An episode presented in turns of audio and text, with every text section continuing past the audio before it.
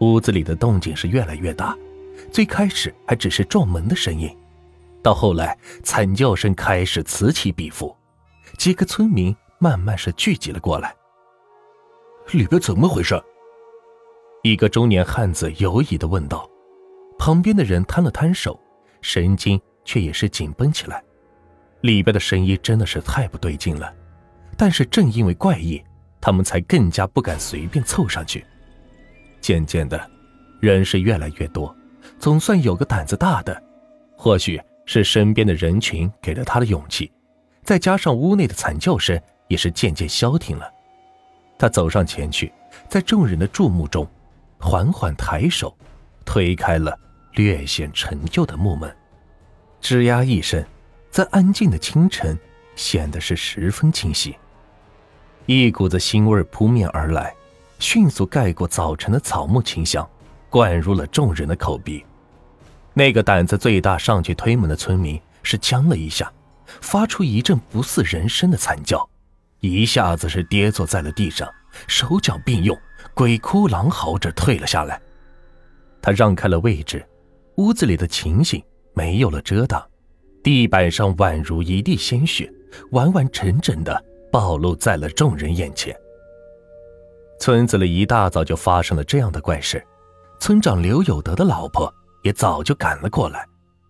此时的他不由自主的吸了口冷气，屋子里到处都是尚未来得及凝固的鲜血，四五具尸体凌乱的倒在地上。说是四五具，实在是因为血肉模糊。几乎完全看不出原形，与其说地上的是几具人的尸体，倒不如说更像是被人撕扯、戳刺过的肉块，血液顺着屋子里的墙壁、地板上的缝隙不断的蔓延，整个屋子几乎没有一个可以落脚的地方。那那是不是村长？有个人抖抖嗦嗦的朝着桌子下面的一个人头指过去。我我好像是，人群瞬间是骚动起来。这个闭塞的山村，不知道有多少年没有发生过这样血腥的案子了。近几年来最大的案子，大概就是那个村的二流子偷偷进了新寡妇的房。他们哪儿见过这种惨状？大家的脸色大多变得清白，有几个人立即就是捂着嘴跑开了。呃，报警！对。报警！赶紧报警！对对对，赶紧报警！赶紧报警！声音嘈杂起来。这时候，一个尖锐的声音响起：“不能报警！”是个平平无奇、没什么特别的汉子，一副尖嘴猴腮的样子。见人看过来，继续道：“不能报警！报警，我们老婆怎么办？”报警，跟你老婆又有什么关系？一个众人从未听见过的浑厚声音在人群背后响起，人们自发让出了一条通路。穿着警服的一队人，在一个中年人的带领下，一步步走上前去。尖嘴汉子脸色变得煞白，中年人没再理会他，只是给自己身后的副手示意了个眼神，随即继续向前走去。哟，今儿个是怎么了？咋全围在这儿？又一个声音响起，这一次，更多人的脸色是晦暗下去。一个肚子有些发福的男人拍着肚皮走上前：“老刘呢？特意给他留的几个好货，他不是还让我今天早上早点上来吗？咋不见人了呢？我赖头也太没面子了。”他的话戛然而止，中年警官回头看去，直直的和他的眼神是撞在了一起。继而滑向他身后的被绳子绑住的几个花季少女。镇子上的警局，中年警官看着面色冷静的林泽，这是近期唯一一个到善人村去的青年，除他之外，就是十几个没有在当地户口上的女人，从二十多到六十多。从上山那天算起，已经过了五天，那个村子的情况已经是一清二楚。除了村子里其他人死去的五个人，他们的恶行也都是被翻了出来。